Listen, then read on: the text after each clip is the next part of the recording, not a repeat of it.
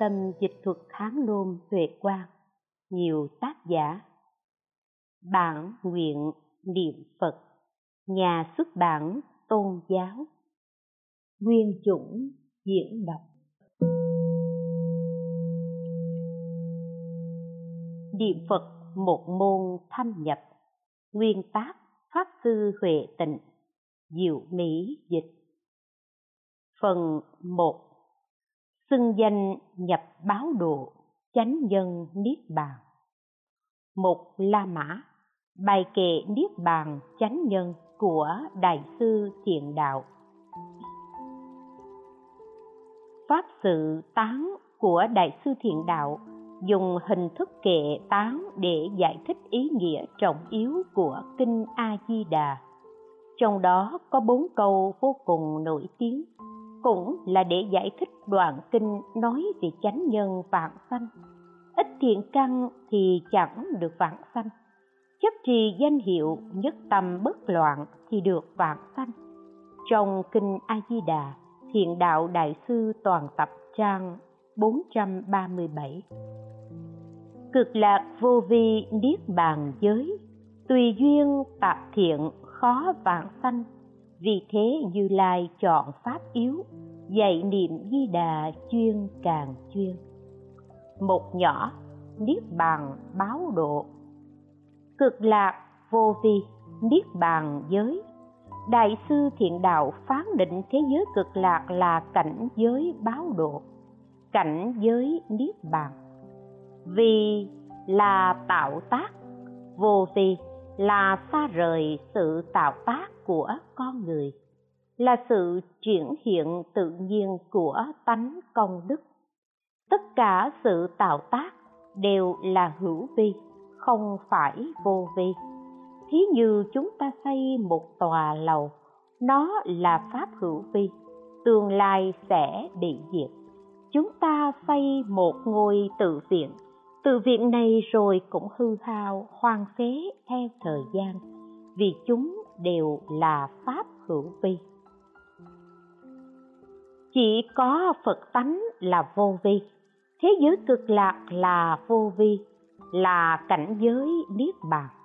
Niết bàn thì bất sanh, bất diệt, không suy, không biến, pháp thường trụ như thế. Tất nhiên việc này hơi khó lý giải, vì đây là cảnh giới của cõi nước phật, vô cùng cao siêu màu nhiệm, là cảnh giới mà nơi đó phật tánh hoàn toàn triển hiện. Hai nhỏ, tạp thiện chẳng sanh. Cảnh giới của cõi phật cao siêu màu nhiệm như vậy, nên đại sư nói, tùy duyên tạp thiện khó vãng sanh là để giải thích câu bất khả dị thiểu thiện căn phước đức, nhân duyên đắc sanh bị quốc ngài dùng bốn chữ tùy duyên tạp thiện để nói thiểu thiện căn phước đức, nhân duyên. Tùy duyên tạp thiện là gì? Tùy duyên là không chuyên niệm danh hiệu phật a di đà mà tùy theo hứng thú, sở thích, hoàn cảnh của mình. Gặp cái này học cái này gặp cái kia, học cái kia. Tạp là pháp này cũng tu, pháp kia cũng tu. Mà các pháp tu đều là pháp thiện, nên gọi là thiện. Dùng sự tùy duyên tạp thiện của phàm phu chúng ta, đại sư đàm loan gọi đó là công đức không thật. Mà muốn vãng sanh về cõi niết bàn thì không thể nào. Vì thế đại sư nói khó vãng sanh e rằng các ngươi không thể vãng sanh. Đại sư thiện đạo giảng rất uyển chuyển. Ý của ngài là muốn chúng ta bỏ hẳn sự tùy duyên tạp thiện mà chỉ nên chuyên tu niệm phật. Ba, chuyên niệm ác sanh. Hai câu kế tiếp nói, vì thế như lai chọn pháp yếu, dạy niệm di đà chuyên càng chuyên. Vì thế như lai chọn pháp yếu, tức là trong kinh a di đà nói đến văn thuyết a di đà phật. Chúng ta nghe phật thích ca mâu ni giảng nói danh hiệu phật a di đà đây là pháp trọng yếu mà ngài đã chọn cho chúng ta. Tùy duyên tạp thiện thì khó có thể vãng sanh. Đức thế tôn khuyên chúng ta nên vãng sanh nhưng phải nhớ rằng, chúng ta giỏi lắm cũng chỉ có thể tu chút tùy duyên tạp thiện. Nếu không thể vãng sanh, thì phải làm sao đây? Khi thích ca mâu ni như lai khuyên chúng ta vãng sanh, thì ngài đã tuyển chọn một phương pháp vãng sanh cho chúng ta rồi. Vì được phật thích ca mâu ni tuyển chọn, nên pháp môn tịnh độ của chúng ta có một vị thầy rất cao minh. Đó là phật thích ca. Ngài đã đích thân chọn cho chúng ta, chọn một cách chuẩn xác, vững vàng, không phức tạp, rất an lạc. Không thế nào đức phật lại chọn cho chúng ta một cách sai sót, chập chờn. Phương pháp mà phật thích ca mâu ni đã chọn cho chúng ta, mọi người đều có thể làm được, lại là pháp thù thắng là pháp hạng nhất, không phải là pháp hạng hai, hạng ba. Pháp yếu của đức phật đã chọn cho chúng sanh trong đời ác ngũ trượt là pháp môn gì? Dạy niệm di đà chuyên càng chuyên, tức là chấp trì danh hiệu nhược nhất nhật, nhược thất nhật, nhất tâm bất loạn. Đức phật thích ca dạy chúng ta niệm phật a di đà nếu đã chuyên, còn phải chuyên hơn. Một chữ chuyên chưa đủ để diễn tả tấm lòng từ bi, tha thiết của phật thích ca mâu ni đối với chúng ta. Chúng sanh trong đời ác ngũ trượt các con phải chuyên niệm phật nghe dạ bạch phật, chúng con hứa sẽ chuyên niệm phật. Chuyên rồi còn phải chuyên hơn nữa đó một mực chuyên đến cùng, tâm chuyên, hành cũng chuyên. Hôm nay chuyên, ngày mai cũng chuyên. Ở trong chùa chuyên, ra khỏi chùa cũng phải chuyên, gọi là chuyên càng chuyên. Nói chung, đoàn kệ tán này nói lên hai việc. Tuy duyên tạp thiện là thiếu thiện căn phước đức nhân duyên, không thể vạn sanh nếu xưng niệm danh hiệu phật a di đà chuyên lại càng chuyên, thì chắc chắn được vãng sanh. Pháp môn này là đức phật thích ca mâu ni đã chọn sẵn cho chúng ta. Đây chính là đa thiện căn phước đức. A di đà kinh hạch tâm dạng ký của pháp sư tịnh tông giảng thuật, trang 79 trang 83 hai là mã, cực lạc là cảnh giới niết bàn, vô vi. Đại sư thiện đạo giải thích, cảnh giới tịnh độ cực lạc là cảnh giới niết bàn, vô vi. Vô vi là xa rời sự tạo tác của con người. Niết bàn, niết là bất sanh, bàn là bất diệt. Bất sanh, bất diệt cũng có nghĩa là vô vi có tạo tác thì có sanh diệt. Có sanh diệt thì không phải chân lý. Vì niết bàn là bất sanh, bất diệt, nên gọi là chân lý. Nếu có một món đồ vật tồn tại trên thế gian, thì món đồ này nhất định là do nhân duyên hòa hợp mà thành. Còn niết bàn thì lìa khỏi sự tính toán, đo đạc đông đếm của loài người chúng ta cảnh giới niết bàn này là cảnh giới bất khả tư nghị, bất khả xưng, bất khả thuyết. Chúng ta muốn vãng sanh về cảnh giới bất khả tư nghị, bất khả xưng, bất khả thuyết này. Nếu y theo sự tu hành của chính mình, thì làm sao có thể vãng sanh về cõi đó được? Vì nhân và quả không phù hợp nhau nếu như sự tu hành và công đức của chúng ta không phải tam luân thể không, thì tất cả toàn là phước đức hữu lậu. Đại sư thiện đạo giải thích dạng này là thiện tạp độc, hành giả dối. Không thể nói là chân thật được. Vậy thì sự chân thật nằm ở đâu? Chân thật chính là sáu chữ nam mô a di đà phật. Đại ý kinh a di đà trong tịnh độ Tam Kinh Nhất Luận Đại Ý trang 146, 147. Ba La Mã, tùy duyên tạp thiện không thể vạn sanh. Cực lạc vô vi niết bàn giới, tùy duyên tạp thiện khó vạn sanh. Tùy duyên là gì? Mỗi người tùy theo duyên phận của chính mình gọi là tùy duyên thí như người gần gũi mật tông lấy công đức học mật giáo để hồi hướng vạn sanh. Người học thiền thì lấy cảnh giới thiền hồi hướng vạn sanh. Người theo thiên thai dùng nhất tâm tam quán hồi hướng vạn sanh. Người theo hoa nghiêm dùng nhất niệm thập pháp giới quán hồi hướng vạn sanh. Người học duy thức dùng ngũ trùng duy thức quán để hồi hướng vãng sanh. Tất cả các pháp mà mỗi người đã theo học ở các tông phái đều là tạp. Vì mỗi một tông phái đều không giống nhau, nên gọi là tạp, gọi là tùy duyên tạp thiện. Đại sư thiện đạo nói, muốn vãng sanh về thế giới cực lạc niết bàn, tùy duyên tạp thiện e rằng khó vãng sanh e rằng nghĩa là không thể nào, không thể nào vãng sanh. Vì nhân và quả không phù hợp nhau. Đại ý kinh a di đà trong tịnh độ tam kinh nhất luận, đại ý trang 147 148 bốn la mã. Khuyên chuyên niệm danh hiệu được vãng sanh. Vậy thì phải làm thế nào để được vãng sanh đây? Vì thế như lai chọn pháp yếu. Đức phật thích ca đã khai thị trong kinh a di đà pháp căn bản nhất để vãng sanh thế giới cực lạc, gọi là pháp yếu, pháp quan trọng. Đó là văn thuyết a di đà phật, chấp trì danh hiệu cũng là. Vì thế như lai chọn pháp yếu, dạy niệm di đà, chuyên càng chuyên.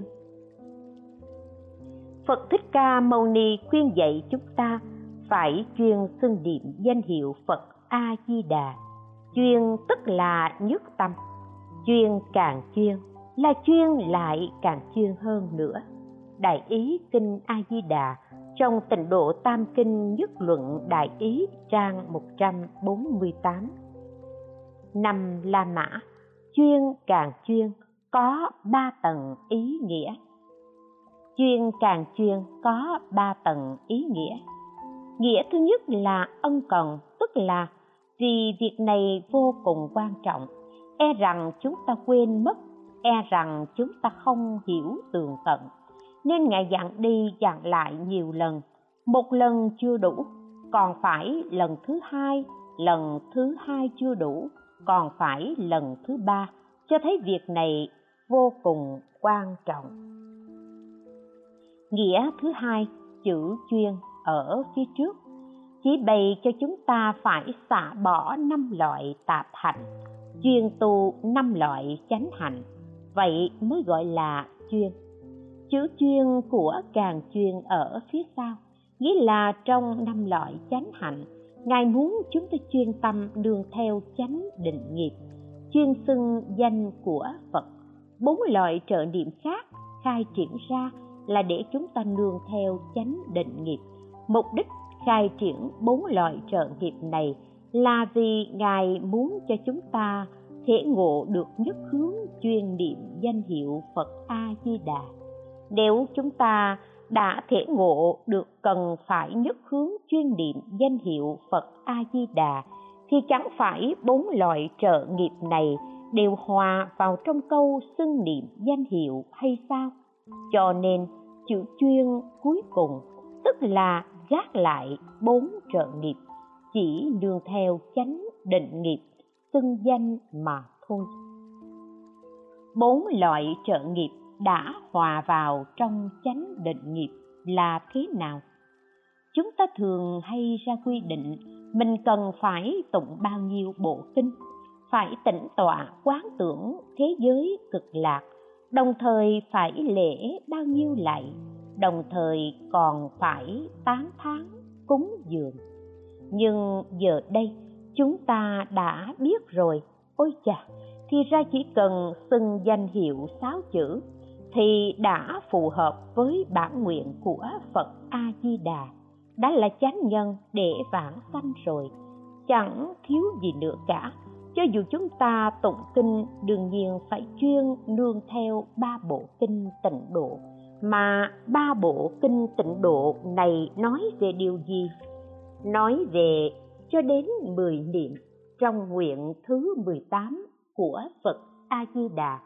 Vậy thì sau khi chúng ta y giáo phụng hành, há chẳng phải nên thực hành cho đến 10 niệm, tức là nhất tâm xưng danh hay sao? Vì thế, ngay lúc muốn tụng kinh mà nghĩ đến niệm Phật, chúng ta cũng sẽ nói đi niệm Phật thôi, quán tưởng, lễ bái, tán thán, cúng dường đều cũng vậy, đi niệm Phật thôi.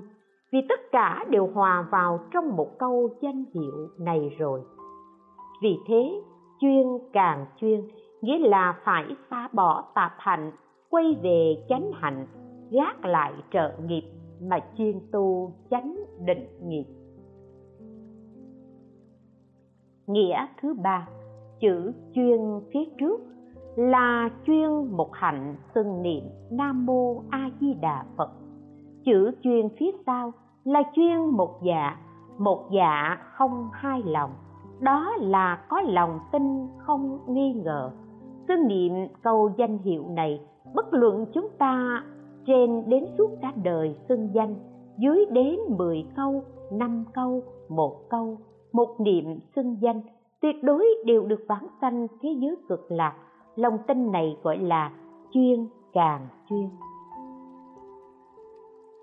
Vì thế, ba tầng ý nghĩa này có nghĩa là nhất hạnh nhất tâm, chưa chuyên phía trước là tin nhận không nghi ngờ về sự cứu độ của Phật A Di Đà trong tâm lãnh thọ sự cứu độ của Ngài. Sau đó thì như Đại sư Thiện Đạo đã nói, nhất hướng chuyên xưng danh hiệu Phật A Di Đà, cuối cùng chỉ chuyên một hạnh xưng danh này. Nếu cuối cùng đã chuyên một hạnh này rồi thì thậm chí còn vượt hơn những điều đã nói ở trên như tính, nghi, mê, ngộ, tự lực, tha lực chúng ta đều chẳng quan tâm đến nữa. Mà trong 24 tiếng đồng hồ mỗi khi cứ mở miệng ra là Nam Mô A Di Đà Phật Nam Mô A Di Đà Phật.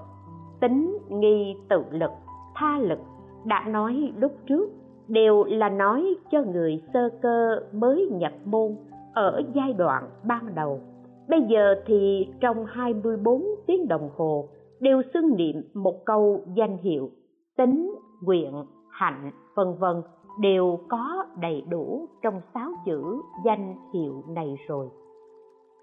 Chuyên càng chuyên có ý nghĩa thâm diệu như thế, và đây chính là ý nghĩa chân thật của câu nhất tâm bất loạn. Đại sư thiện đạo là hóa thân của phật a di đà nên khi ngài khai thị pháp môn niệm phật này thì đều mang ý nghĩa trùng trùng, vô tận. Đại sư giải thích, văn thuyết a di đà phật chấp trì danh hiệu nhất nhật, thất nhật, nhất tâm bất loạn. Điều này phù hợp với nội dung ý nghĩa cung nguyện thứ 18 đại ý kinh a di đà trong tịnh độ Tam Kinh Nhất Luận Đại Ý, trang 149 152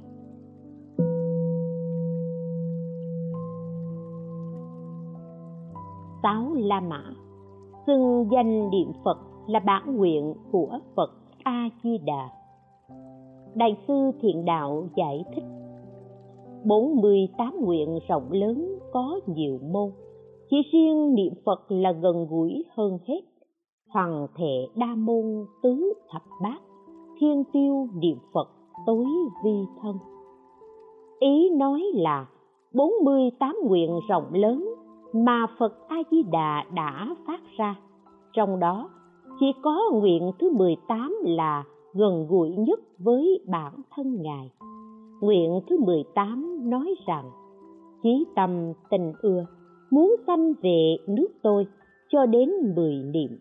Niệm phật cho đến mười niệm là nguyện thứ mười tám, gần gũi nhất với phật a di đà là bản hoài của ngài, là chánh nhân để chúng sanh vãng sanh về thế giới cực lạc. Cho nên nói, chỉ riêng niệm phật là gần gũi nhất ngay trong 48 nguyện chỉ có nguyện thứ 18 là nêu lên niệm Phật. Còn 47 nguyện kia không hề đề cập đến niệm Phật cho đến 10 niệm. Đại sư Thiện Đạo lại nói, chỉ có niệm Phật được ánh sáng Phật nhiếp độ, nên biết bán nguyện mạnh vô cùng vì hữu niệm Phật mong quan nhiếp, đường chi bản nguyện tối vi cường chỉ có những chúng sanh nào xưng danh hiệu phật mới nhận được ánh sáng từ bi của phật a di đà nhiếp hộ. Nếu không xưng danh niệm phật thì không có. Nên nói chỉ có niệm phật. Tại sao chỉ có niệm phật mới được nhiếp hộ vậy? Vì bản nguyện phật là mạnh hơn hết. Niệm phật là nguyện thứ 18 niệm phật bản nguyện là duyên lớn nhất và mạnh nhất những điều vừa nói trên là điểm thứ hai của đại ý kinh a di đà đó là phương pháp vãng sanh. Đại ý kinh a di đà trong tịnh độ tam kinh nhất luận đại ý, trang 152 153 phần 2 La Mã, năm chánh hạnh và năm tạp hạnh một. Tịnh độ môn và thánh đạo môn. Người muốn giải thoát sanh tử luân hồi thì cần phải học phật và tu hành thì mới có thể được. Tám tông phái trong đạo phật có thể chia thành hai pháp môn, chính và tịnh độ môn và thánh đạo môn.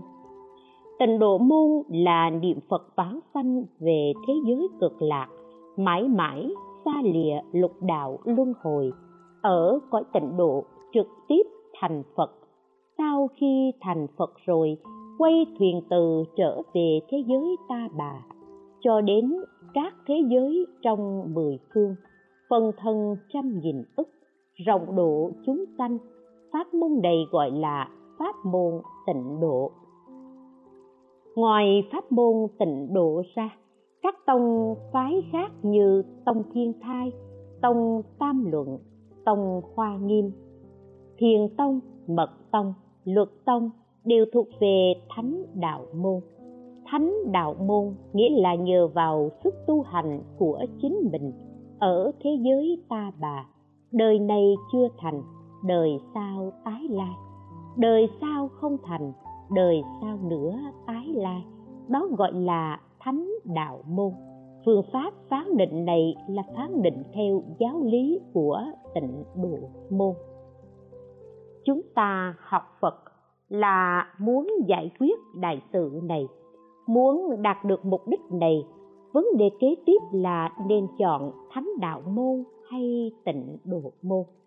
Chúng ta cần phải xem xét kỹ càng căn cơ của chính mình, học theo thánh đạo môn hay học theo tịnh độ môn mới có thể đạt được mục đích. Nếu chúng ta thực sự xem xét kỹ căn cơ của chính mình, thì sẽ phát hiện ra mình không đủ tư cách để học thánh đạo môn, đã không đủ sức để học mà đi theo thánh đạo môn, thì chúng ta phải tiếp tục luân hồi thêm nữa.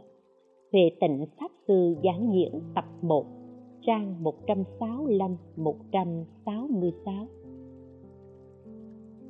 Hai lớn. Học thánh đạo môn là nhờ vào tự lực đầy đủ mới định huệ được thành tựu. Vì thánh đạo môn là quá trình nhờ vào sức lực của chính mình mà tu giới định huệ. Giới là ngũ giới, thông thường hay nói, hoặc tại gia bồ tát giới. Người xuất gia thì có tỳ kheo giới, tỳ kheo ni giới, hoặc xuất gia bồ tát giới. Chỉ nói riêng về ngũ giới trong cuộc sống hàng ngày mà chúng ta có thể giữ được trọn vẹn, không sát sanh, không trộm cắp, không tà châm, không vọng ngữ, không uống rượu thì cũng chẳng dễ dàng gì. Ví dụ như giới không vọng ngữ, trong lòng chúng ta biết rõ là phải chân thành thanh tịnh lời nói đi đôi với việc làm. Tâm và miệng nhất như. Vọng ngữ là phạm giới, nhưng vẫn hay nói vọng ngữ. Nhất là người buôn bán làm ăn. Trong suốt cuộc đời họ, hầu như mỗi ngày đều vọng ngữ. Vì họ cần làm ăn buôn bán, không thể không vọng ngữ. Ngay cả giới không trộm cắp tức là không lấy những đồ vật không nên lấy, thậm chí vượt ngoài việc tiêu dùng của mình cũng tính là trộm cắp. Trong công ty sử dụng con tem, bao thư, giấy viết thư cũng tính là trộm cắp. Đồ vật công cộng hoặc của người khác, nhỏ như cây kim, sợi chỉ, lớn như tiền bạc, tự ý lấy đi cũng tính trong phạm vi trộm cắp chúng ta dùng chiếc gương ngũ giới để soi lại lời nói và hành vi của mình thì sẽ thấy rằng chúng ta rất dễ phạm giới, cũng như giới không sát sanh. Có trực tiếp, gián tiếp, cho đến thấy giết vui theo. Chúng ta không ăn chay thì cho dù không sát sanh, nhưng cũng mắc phải tội gián tiếp sát sanh vì chúng ta ăn thịt, cho nên người ta mới giết súc vật lấy thịt để bán, vì chúng ta mà họ sát sanh. Trên đây chỉ nói sơ lược về ngũ giới mà đã như vậy rồi, huống hồ chi thập thiện, cho đến những giới vi tế hơn. Kinh địa tạng ghi, diêm phù chúng sanh cử chỉ động niệm vô bất thị nghiệp vô bất thị tội. Chúng sanh trong cõi diêm phù đề, cử chỉ, suy nghĩ đều là nghiệp, đều là tội. Nếu như chúng ta cậy tự lực để học thánh đạo môn, nhất định phải trì giới. Mà trì giới không thanh tịnh là đặt kết ác duyên với chúng sanh rồi. Đời sau phải trở lại để trả nợ cho dứt cái nhân duyên này. Muốn thoát ly lục đạo luân hồi thì phải giữ giới thanh tịnh, không vướng mắc với chúng sanh.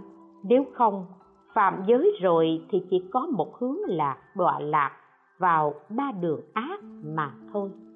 Nói về định, tu định thấp nhất phải đạt mức dục giới định, tức là tâm mình từng giờ từng khắc làm chủ được có khả năng giữ gìn thanh tịnh.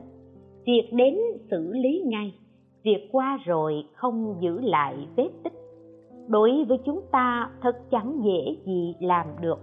Còn sắc giới định, vô sắc giới định của sơ thiền, nhị thiền trở lên. Trong số những người học phật, bất luận xuất gia hay tại gia, rất ít người tu thành tựu. Thời đại gần đây nổi tiếng nhất là lão hòa thượng quảng khâm và lão hòa thượng hư vân. Lão hòa thượng quảng khâm không phải là người học thiền, nhưng ngài đã từng có kinh nghiệm nhập định trong rừng sâu.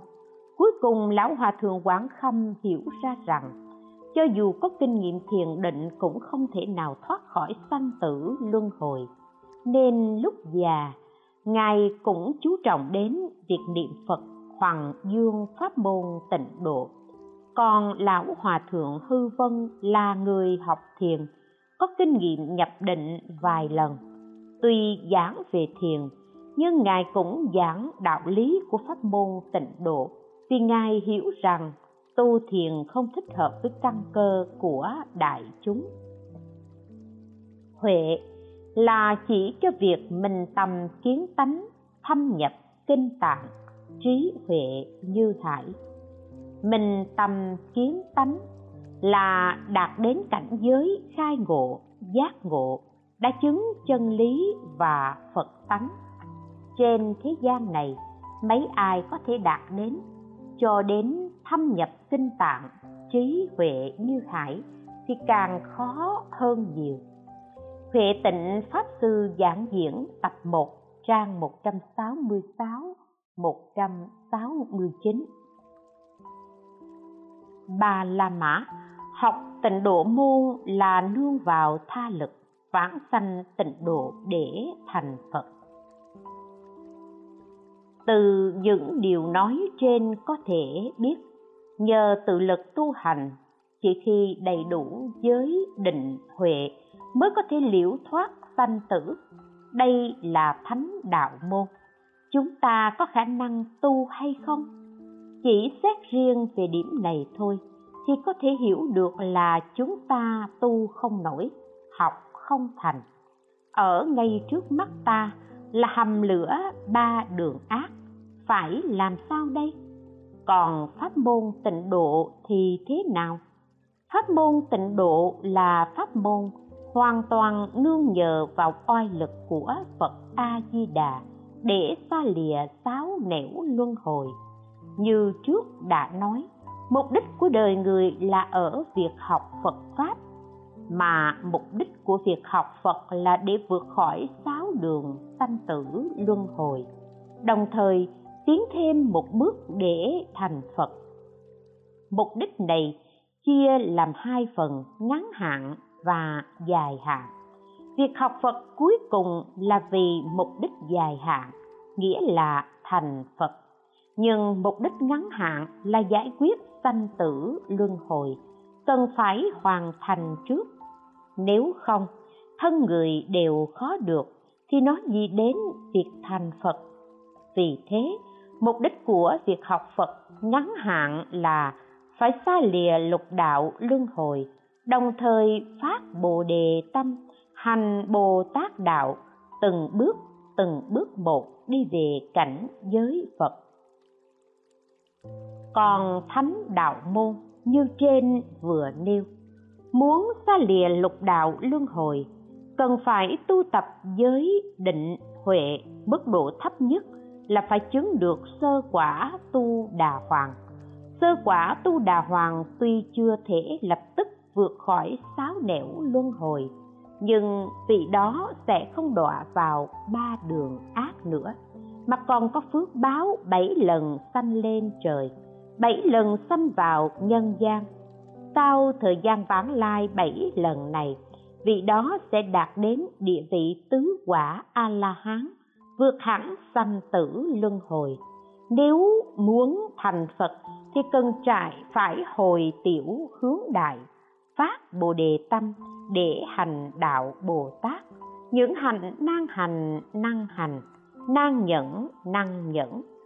Sau đó, từng bậc từng bậc bước lên từ thập tính, thập trụ, thập hạnh, thập hồi hướng, thập địa. Cuối cùng đạt đến đẳng giác, diệu giác, rồi thành phật.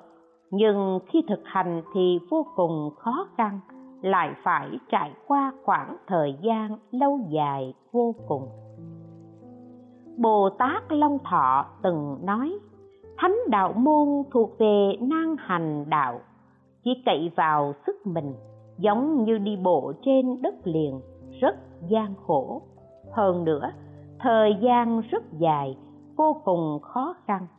Tịnh độ môn là nương vào sức của phật a di đà nương vào tha lực, giống như đi tàu thủy. Không cần phí nhiều sức lực, một khi đến giờ thì liền tới bờ kia. Nương vào oai lực của phật a di đà được vãng sanh tịnh độ. Vì về thế giới cực lạc để thành phật, đó là tịnh độ môn.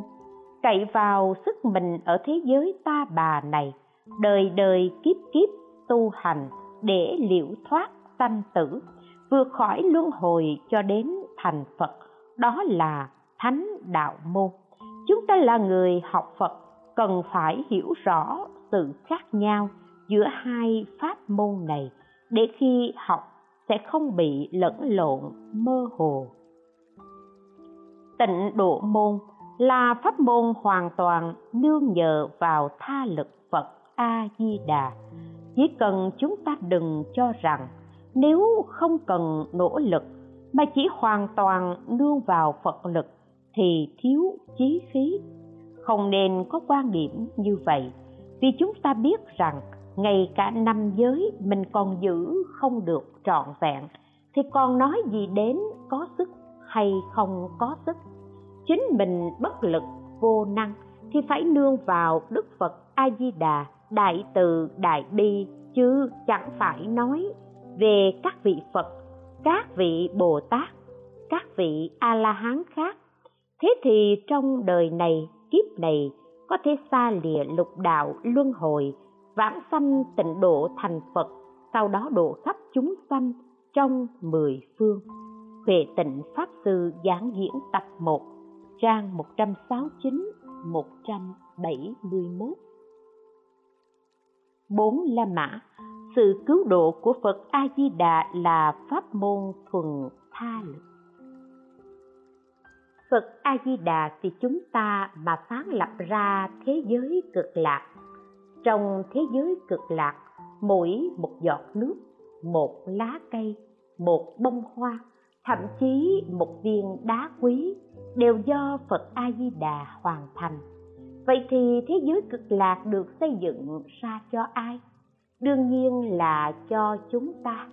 Nếu chúng ta không vãng sanh về đó, thì thế giới cực lạc chẳng có ý nghĩa gì cả công hạnh cần phải có để vãng sanh về thế giới cực lạc là do phật a di đà vì chúng ta mà thành tựu, vì chúng ta mà viên mãn ngài đã trải qua nhiều đời, nhiều kiếp, tu, tập, khổ hạnh để có thể hoàn thành 48 nguyện cứu độ chúng sanh, chúng ta. Mà cốt lõi là nguyện thứ 18 việc thành tựu thế giới cực lạc và thành tựu thiện căn, phước đức, nhân duyên để có thể vãng sanh về thế giới cực lạc đều do đức phật a di đà viên mãn cho chúng ta. Vì thế, có thể vãng sanh về thế giới cực lạc là do phật phát nguyện hồi hướng cho chúng ta, chứ chẳng phải chúng ta phát nguyện hồi hướng cho ngài. Nếu như chúng ta phát nguyện hồi hướng cho phật a di đà mới được vãng sanh, thì việc vãng sanh khó nắm chắc được và đối tượng cứu độ của phật cũng rất hạn hẹp ai dám bảo đảm được công hạnh của hành giả, đó đã đạt đủ điều kiện và tư cách vãng sanh. Thật ra, chỉ cần chúng ta tin nhận sự cứu độ của đức phật a di đà nguyện sanh về tịnh độ của ngài, sau đó chuyên xưng danh hiệu ngài, thì đã được cứu độ. Ngay nơi đây đã đầy đủ tư cách để vãng sanh rồi chúng ta phải hiểu chữ tinh này là vĩnh hằng bất biến, không chút lay động, như kim cang bất hoại, cho dù bệnh khổ ngay trước mắt cũng không thay đổi. Lúc lâm chung, cũng vẫn niềm tin kim cang bất biến. Chữ tin ở đây khác với việc tin dùng thông thường của thế gian. Niềm tin của thế gian có thể thay đổi nhưng niềm tin của chúng ta đối với phật a di đà là kim cang bất biến. Vì đối tượng mà ta tin vào là phật a di đà và thế giới cực lạc do ngài thành tựu. Phải tin như thế này thì mới là niềm tin của tính nguyện hạnh. Phật a di đà là vô lượng thọ, vô lượng quang có khả năng cứu độ bất kỳ chúng sanh nào ở bất kỳ thời đại nào. Chúng ta không cần tu xen tạp các công hạnh khác mang tính tự lực rồi hồi hướng, chỉ hoàn toàn thuần túy tiếp nhận sự cứu độ của đức phật a di đà là pháp môn thuần tha lực. Nếu chúng ta còn xen tạp ý kiến của mình vào, thì đó là pháp môn tự tha nhị lực. Huệ tịnh Pháp Sư giảng diễn tập 1 trang 174-176 Năm La Mã, thuần tha lực và tự tha nhị lực. Bây giờ, nói đến sự khác biệt giữa hai môn này, ba bộ kinh căn bản của pháp môn tịnh độ là kinh vô lượng thọ, kinh quán vô lượng thọ kinh a di đà liên quan đến nội dung và ý nghĩa của việc xen tạp tự lực và thuần túy tha lực.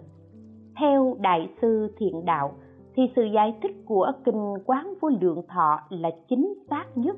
Ở đây sẽ dẫn chứng nội dung quán kinh sớ của ngài để giải thích.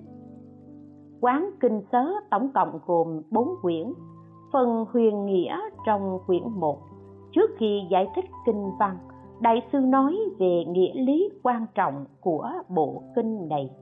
Sau đó mới triển khai. Trong phần huyền nghĩa có một đoạn ghi, phu nhân vi đề hy tha thiết thỉnh cầu, nay con ưa muốn vãng sanh về cõi nước an lạc, cuối sinh đức như lai, dạy con tư duy, dạy con chánh thọ phu nhân vi đề hy là vợ của vua tần bà sa la, nước ấn độ thời phật còn tại thế. Thái tử của họ là a xà thế, vì chiếm đoạt vương vị mà bắt phụ vương và mẫu hậu giam vào ngục tối. Phu nhân vô cùng đau khổ, bi thương, bà nghĩ rằng vì sao gia đình ta, thậm chí là hoàng gia lại xảy ra việc ngỗ nghịch bất đạo như vậy chứ? Bà vô cùng đau lòng và quay về hướng mà đức phật thích ca mâu ni đang cư trú. Khẩn cầu, ngài đến thuyết pháp cho bà. Đức phật ứng lời cầu nguyện của bà, dùng thần thông đến ngay chỗ bà bị giam. Phu nhân bạch với phật rằng thế giới ta bà này đầy giấy sự đau khổ của địa ngục, ngạ quỷ, súc sanh. Bà hy vọng kiếp sau sẽ không sanh vào thế giới này nữa. Mong đức phật chỉ cho bà một thế giới không có sự đau khổ để bà sanh về đó. Đức phật thích ca mâu ni liền phóng ánh sáng từ lông trắng giữa chân mày chiếu khắp mười phương thế giới. Sau đó, ngài lại thu nhiếp ánh sáng về trên đỉnh đầu, hiển hiện thành một đài quang minh. Tất cả các cõi nước trong mười phương thế giới hãy đều hiển hiện trên đài quang minh này. Phu nhân sau khi quan sát và chọn lựa, bà bạch với phật rằng, các cõi nước thanh tịnh trong mười phương tuy đều rất tốt đẹp, nhưng con muốn được vãng sanh về thế giới cực lạc của phật a di đà ở đây, điều mà đại sư thiện đạo nói, phu nhân vi đề hy tha thiết thỉnh cầu, còn này ưa muốn vãng sanh về cõi nước an lạc, cuối mong đức như lai dạy con tư duy, dạy con chánh thọ, có nghĩa là con muốn vãng sanh về thế giới cực lạc. Xin phật thích ca mâu ni chỉ dạy cho con quán tưởng như thế nào mới có thể thấy được các tướng trạng của thế giới cực lạc để vãng sanh về nơi đó. Huệ tịnh Pháp Sư giảng diễn tập 1 trang 176 178 Sáu La Mã, Yếu môn và Hoàng nguyện môn. Kế đến là, ta bà hóa chủ nhân vì bà ấy thỉnh cầu nên rộng mở yếu môn trong tịnh độ, an lạc năng nhân, làm rõ biệt nghĩa của hoàng nguyện. Ta bà hóa chủ là chỉ cho đức phật thích ca mâu ni nhân vì phu nhân vi đề hy thỉnh cầu nên ngài khai triển ra yếu môn trong pháp môn tịnh độ, an lạc năng nhân. Là chỉ cho đức phật a di đà phật a di đà làm rõ ràng biệt nghĩa của hoàng nguyện. Biệt nghĩa là vì nó khác với các giáo lý nhân quả. Pháp môn thông thường khác. Hoàng nguyện chính là nguyện thứ 18 vì để cứu độ chúng sanh trong mười phương nguyện này vô cùng rộng lớn nên gọi là hoàng nguyện. Từ điểm này cho thấy, vãng sanh thế giới cực lạc có hai môn, yếu môn và hoàng nguyện môn. Yếu môn chính là hai môn định và tán trong quán kinh. Định là ngưng dứt suy nghĩ để ngưng động tâm lại, tán là bỏ ác để tu thiện hồi hướng hai hạnh này, cầu nguyện vãng sanh. Yếu môn là gì? Là chỉ cho hai môn định và tán. Định là ngưng dứt suy tư để ngưng động tâm lại. Cũng tức là 13 pháp quán đầu trong kinh quán vô lượng thọ. Muốn thành tựu các pháp quán này, cần phải ngưng dứt vọng tướng tạp niệm. Nên gọi là ngưng dứt suy tư. Để hẳn tâm tập trung vào 13 pháp quán nên gọi là ngưng động tâm lại. Đây là pháp môn của định 8 là chỉ cho ba pháp quán sau cùng trong 16 pháp quán. Đó là pháp quán thứ 14, 15, 16 không giống các pháp quán 1 đến 13 đòi hỏi trước tư duy, ngưng động tâm mà ba pháp quán sao giảng cho người tâm tán loạn, không định. Tuy tâm tán loạn nhưng cũng cần phải bỏ ác, tu thiện. Hồi hướng hai hạnh này cầu nguyện vãng sanh, nghĩa là hồi hướng hai môn định và tán để vãng sanh về thế giới cực lạc nếu không tu hai môn này thì không có công đức để hồi hướng cũng không thể vãng sanh, nên nó thuộc về yếu môn hoàng nguyện môn là gì như trong đại kinh ghi, nương vào đại nguyện, đại nghiệp, đại lực của phật a di đà làm tăng thượng duyên tất cả phàm phu, thiện ác đều được vãng sanh Đại kinh là chỉ cho kinh vô lượng thọ. Đoạn này trong kinh vô lượng thọ nói đến điểm này. Đó là nguyện thứ 18. Vì nguyện thứ 18 vừa mới mở đầu đã ghi. Nếu tôi thành Phật, chúng sanh trong mười phương. Ý nói mục đích thành Phật của tôi là khiến cho chúng sanh trong mười phương thấy đều vãng sanh về thế giới cực lạc cho nên đại kinh có ghi tất cả phàm phu thiện ác, chúng sanh trong mười phương đã bao gồm chúng sanh thiện và ác. Vậy chúng sanh trong mười phương là lấy phàm phu làm gốc, không phải chỉ cho thánh nhân. Tất cả phàm phu thiện ác đều có thể vãng sanh về thế giới cực lạc. Đó là do nương tựa vào sức đại nguyện, đại nghiệp, đại lực của phật a di đà nên mới có thể vạn sanh. Cái duyên đại nguyện, đại nghiệp, đại lực của đức phật a di đà như thế, sức mạnh này có thể khiến cho chúng ta siêu phàm nhập thánh, xa rời lục đạo sanh tử luân hồi, đạt đến vạn sanh và thành phật, nên gọi là tăng thượng duyên. Đây là nhắm vào nguyện thứ 18 mà nói. Từ những điều trên đây, chúng ta có thể thấy rằng pháp môn tịnh độ có môn thuần tha lực, tức là hoàn toàn nương vào sức Phật, cũng có môn tự tha nhị lực, tức là nửa tự lực, nửa tha lực. Tóm lại, Phật Pháp chia ra thánh đạo môn và tịnh độ môn trong tịnh độ môn, có yếu môn và hoàng nguyện môn. Yếu môn gồm tịnh và tán. Định là 13 pháp quán, tán là 39 phẩm. Cần phải xem kinh quán vô lượng thọ mới có thể hiểu rõ ba phước chính phẩm. Đây là môn tự tha nhị lực nghĩa là tự lực hồi hướng về cõi phật a di đà song song với việc để tha lực cứu độ chúng ta, cho nên gọi là môn tự lực trong tha lực. Huệ tịnh Pháp Sư giảng diễn tập 1 trang 178 181